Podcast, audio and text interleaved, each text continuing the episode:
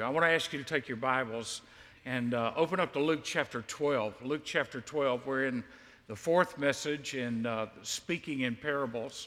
All of these parables that we're looking at are found in the Gospel of Luke. Uh, it is loaded up with parables. Today we're going to look at three, which are really not full parables, they're just kind of portions of parables in Luke chapter 12, verses 35 through 48. Uh, I, don't know if you're aware of this. There are people actually in Albany that do not know this. It's against the law to text and drive.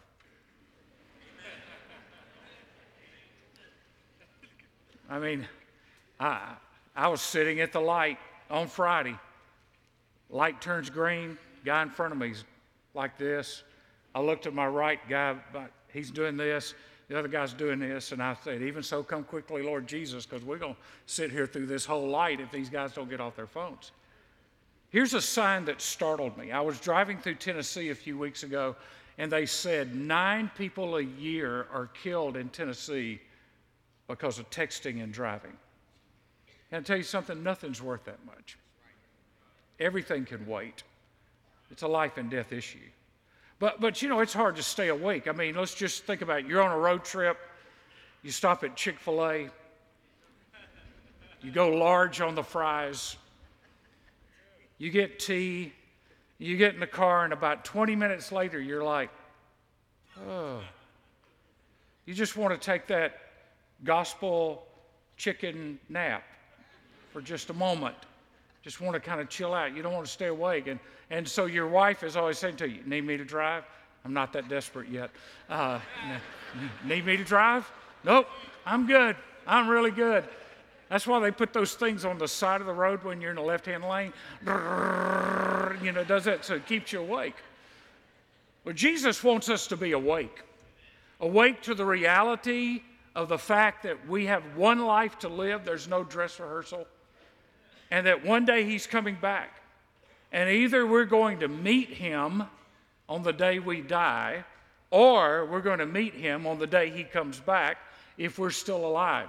We are to be alert and to be discerning. Jesus is, is walking and talking and teaching, and he's telling people to be ready, to be focused, to be alert, to not be slack and indifferent. There, there's an urgency the closer he gets to the cross, there's an urgency in the voice and the tone and the stories of Jesus that we need to pay serious attention to. Vance Havner said, The subject of prophecy is handled almost irreverently by many professing evangelical Christians, teachers, and utterly ignored by others, which cranks and extremists prey upon the ignorance of church people, leading many astray and disgusting others. Now, prophecy is a, is a real part of the scriptures, but prophecy was never intended to be a means and an end to itself. It was to point us to something greater. It was to point us to be alert that Christ is coming back, that Christ was coming, first coming, He is coming back, a second coming, and we are to be alert to the signs and to look out and to watch and to be prepared when He comes. And the primary reason we're to do that is that we know we live in a world that is headed toward judgment. We know that we live in a world that's headed toward an end. There's an end point that is coming. We know that everybody we know is going to die one day. We're going to die. Everybody's going to die unless Jesus comes back before we die. I mean, the statistics are accurate. One out of one people die. I mean, pe- people are dying that have never died before. And so we're to be ready. Am I ready if today were my day? Am I ready to meet Jesus? Am I ready to proclaim the gospel of Christ? Jimmy Draper said, Our responsibility is to be ready for Christ's return. It's God's responsibility to work out the time and the details of that coming. We are God's servants, and He expects us to be working until He comes. Now, I got saved in the days of the Jesus movement, and, and the second coming was a big emphasis in those days and in, and in contemporary Christian music, which was born in those days. It was a big emphasis. I mean, you, you know, Andre wrote Soon and Very Soon. We're going to see the king. I love what Charles Lowery says about that. Kids listen to that song and they say, Soon and very soon we are going to Burger King. Uh, but, uh, you know, it, he sang another song called It Won't Be Long Till We'll Be Leaving Here. Every move of God, every revival, and every awakening has had a resurgence of emphasis and understanding that Jesus is coming back and that we are facing a coming judgment. So let's read it. This is a long passage of scripture, but I can't get around it because these three all run together. Luke chapter 12 and verse 35. Be dressed in readiness and keep your lamps lit be like men who are waiting for their master when he returns from the wedding feast, so that they may immediately open the door to him when he comes and knocks. Blessed are those slaves whom the master will find on the alert when he comes. Truly I say to you, that he will gird himself to serve and have them recline at the table and will come up and wait on them. In other words, there's a blessing for people that are waiting on God. Whether he comes in the second watch or even the third and finds them so blessed are those servants. But be sure of this that if the head of the house had known at what hour the thief was coming, he would not have allowed his house to be broken into. You too be ready, for the Son of Man is coming at an hour that you do not expect. So, what Jesus has said to us right here is there are consequences to being ready and consequences to not being ready.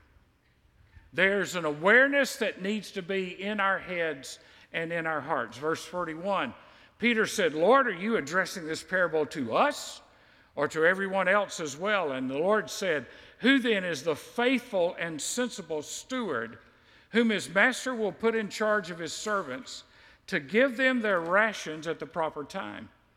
Blessed is that servant whom his master finds so doing when he comes.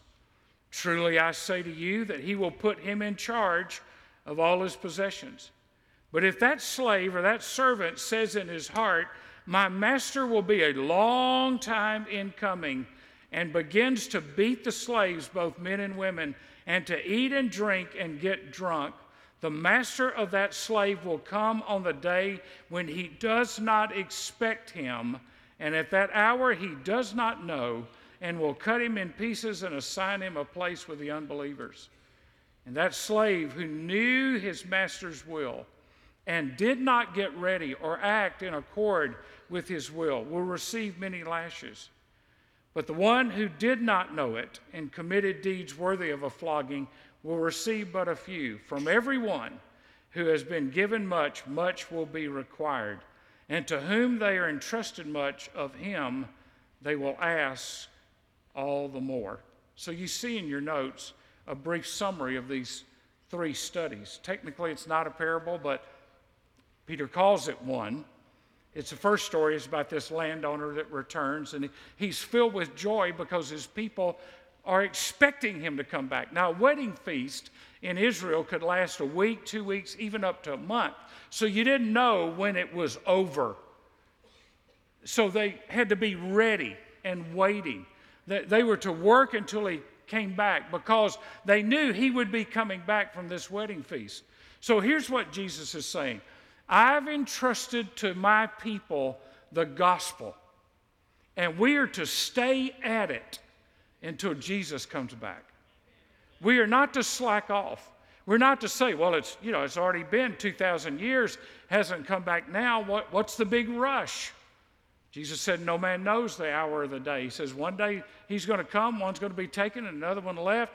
He's going to come like a thief in the night. The Bible talks about the suddenness of the coming of Christ that there are signs of his coming, but the church is to always be ready. Say, Well, I don't see that he's coming. Well, this world isn't enough of a mess, he could come at any time. The second story, a home is broken into. Now, let me just make a little application to this. I, I think the church can have its life and its ministry and its heart stolen by prayerlessness. I think we can have our opportunities taken away from us by looking at secondary things. And, and the Lord has announced His coming, and He said, We're going to give an account. And a, and a church over a period of time, or a believer over a period of time, can say, I got all the time in the world. I got all the time in the world. I don't have to worry, I don't have to rush. You know, I'll, I'll see if there's something in the wind, and if it is, I'll, I'll get my act together really quick. I'll put it all together. But Jesus wants us to be welcoming and wanting and waiting for his return. Third story is about a steward who was left in charge and he treated others badly. Verses 46 and 47 give the details of his punishment. Here's a little application of this one it, it is to not exercise the fruit of the Spirit. It is to treat others harshly or indifferently or casually or flippantly when they have been created in the image of God. It is to forget that every life matters. And you say, Well, I'm not beating up on anybody. No, we, we don't beat up on anybody, but sometimes we're silent when people are being beaten up on. It is ironic that this text today falls on the day of the International Day of Praying for the Persecuted Church. 245 million people will endure persecution today. That's Los Angeles 63 times. That's how many people. Pastors will be killed today. Churches will be burned today. Christians will be martyred today. And you know what? It, it is in a sense that we are adding to the beating when we are indifferent to those who are being beaten. When we are indifferent to the hurt of the world. Well, it's not here. We've got the freedom to worship, freedom to assemble. But if it were taken away, who's going to pray for us? Who's going to pray for us? You see, in this third story, they knew the master's will, they just didn't do it. They didn't do it. They said, We're, we're going to act however we want to act. We're going to do whatever we want to do, the way we want to do it. It's nobody's business. And, and we're not accountable to anybody because the master's never going to come back. In verse 48, he gives us the principle behind the parable. And here's the principle behind the parable we are responsible for what we know and what we do with what we know. We're responsible for what we know and for what we do with what we know. How we treat others who are over us or under us or around us or whatever you want to realm you want to put it in, how we treat others matters.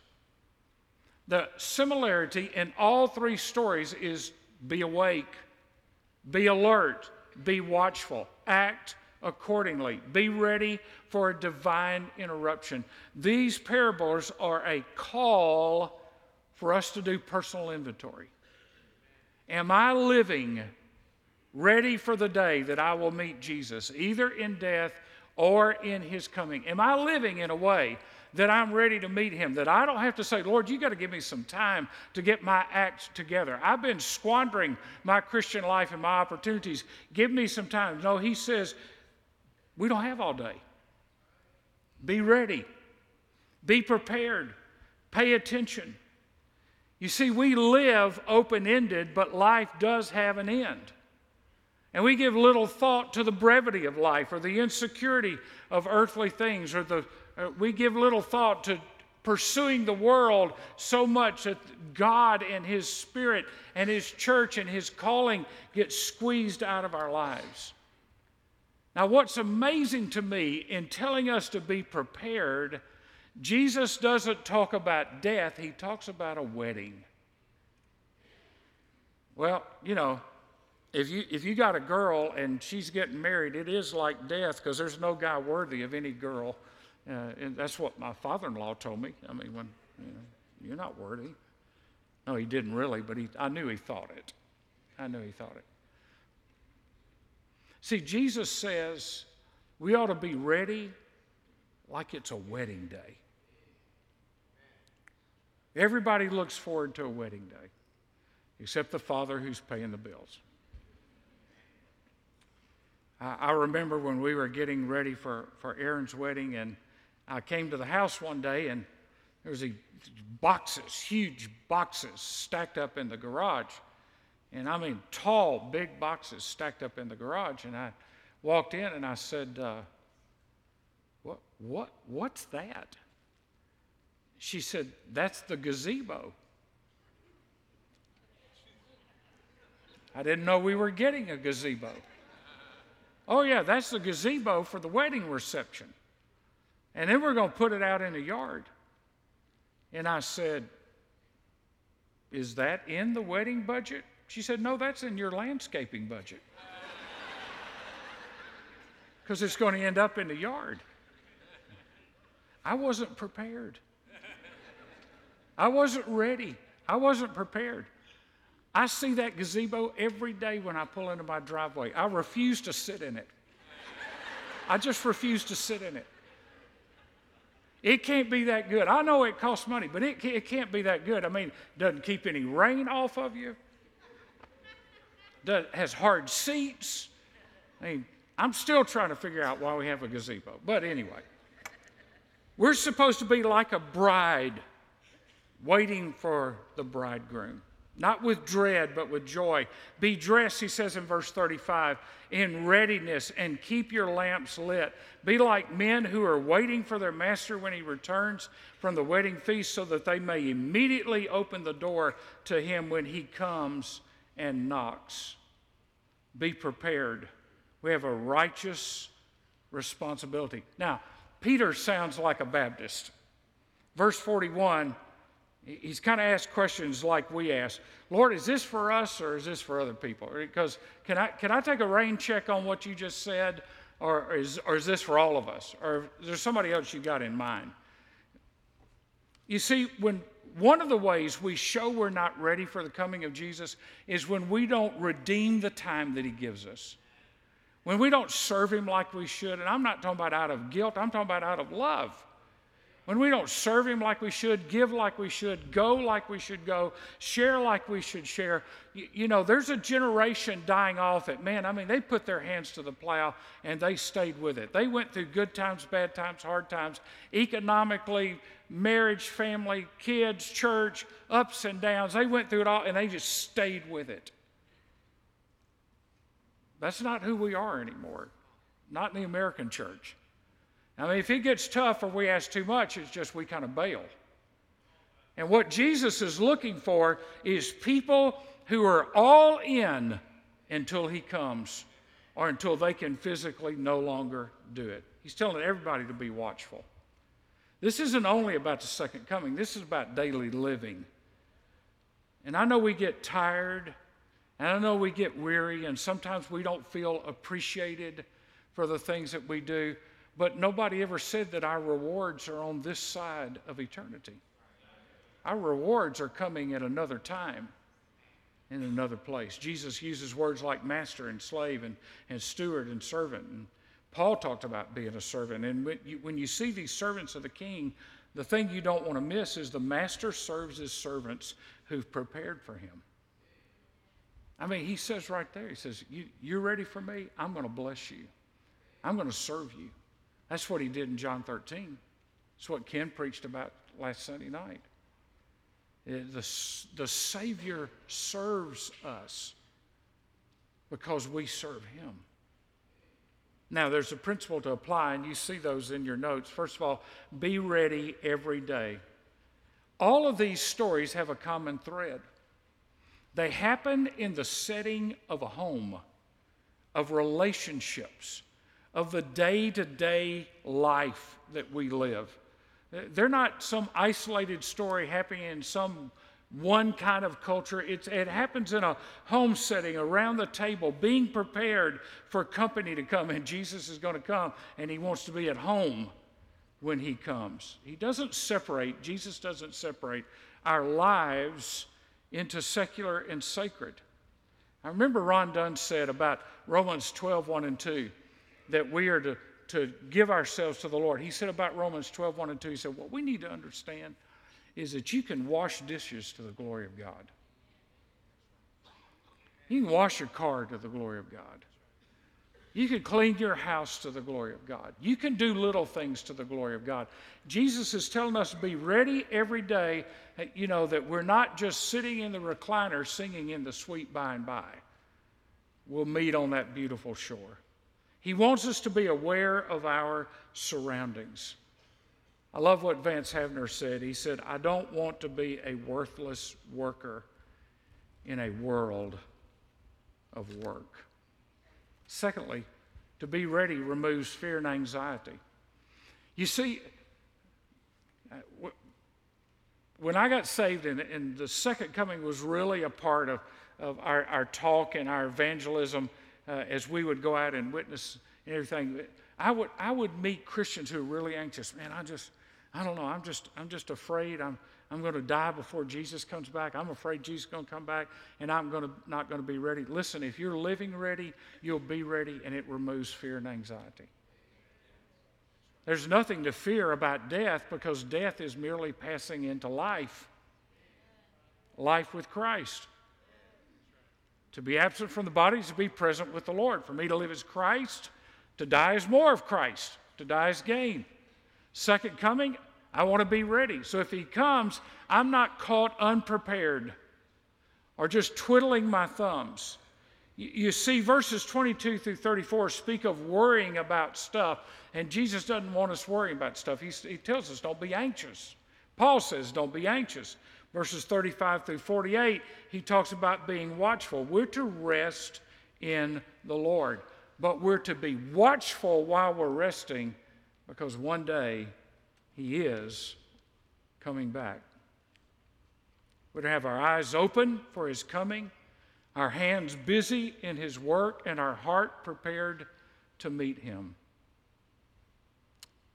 Anxiety comes when we try to fix what God's already taken care of.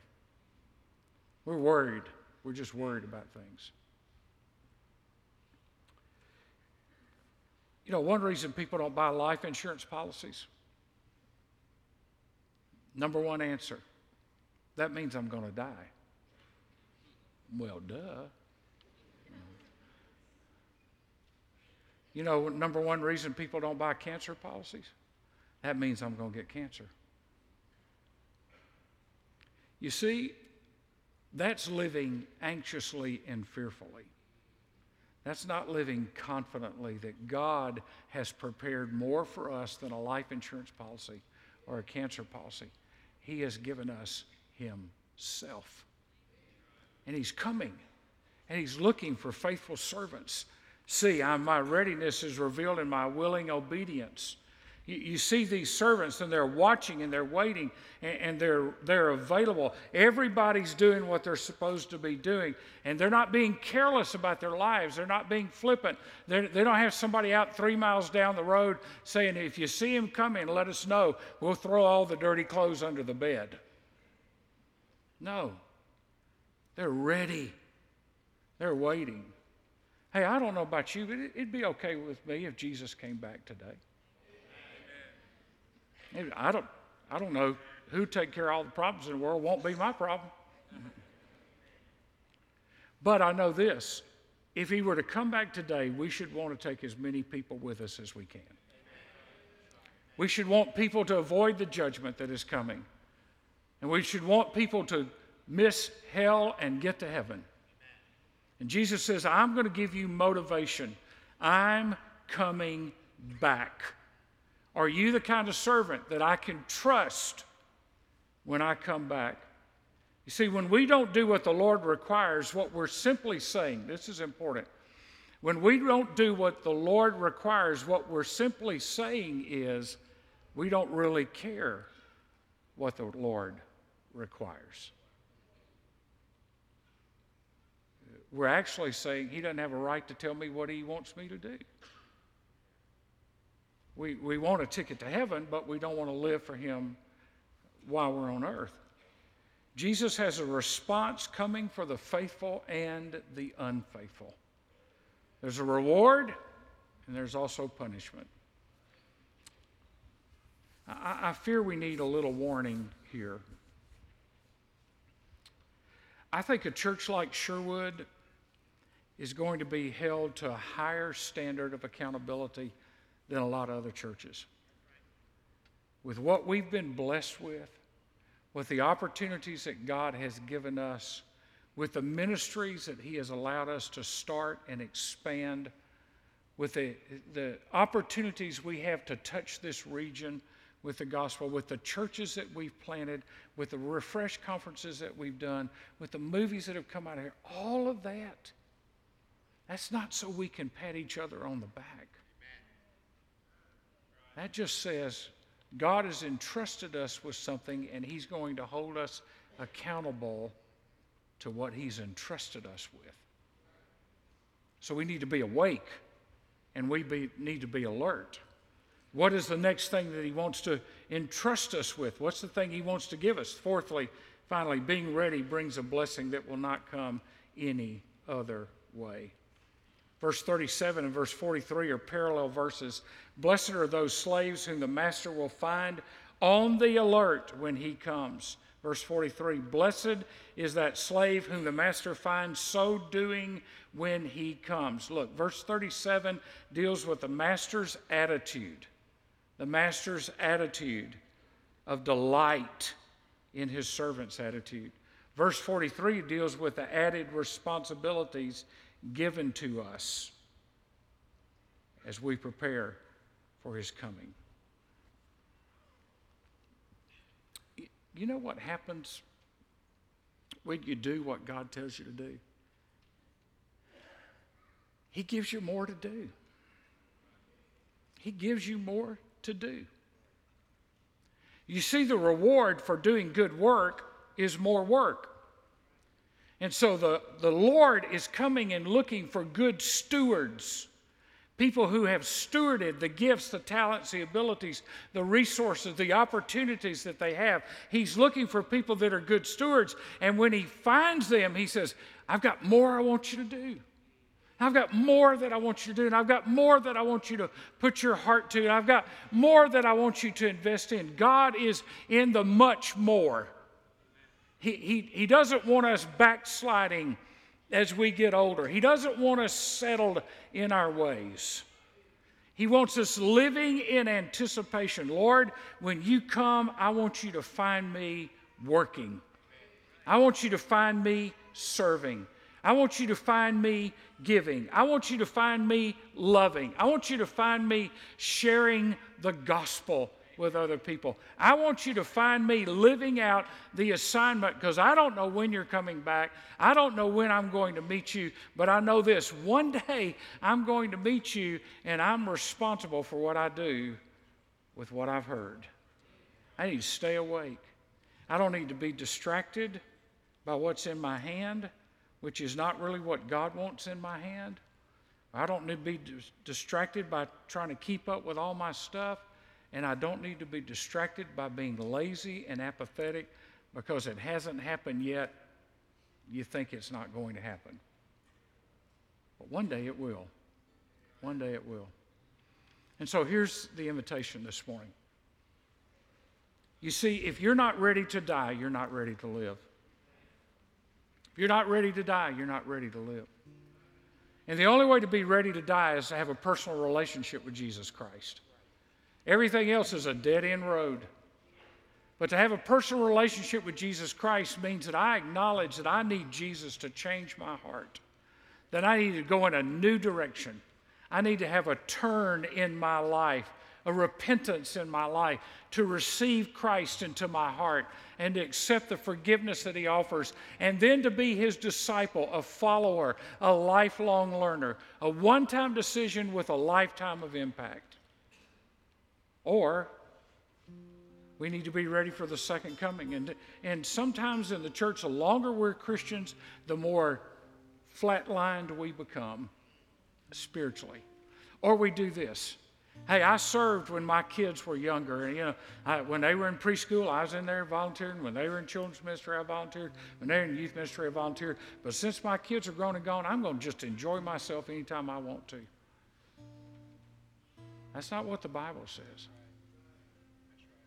We are to give of ourselves as long as God gives us breath and to serve Him faithfully and lovingly and willingly. So I want us to stand and we're going to sing. And as we sing, if you need to give your heart to Jesus this morning, then I'm going to ask you to step out from where you are and find one of these men and say, Today I need to trust Christ as my personal Lord and Savior. If you need to come to this altar and make it a place where you repent of wasting time and years and energies or talents, whatever it is, and you use this altar. As Mark leads us in singing, you step out and you come.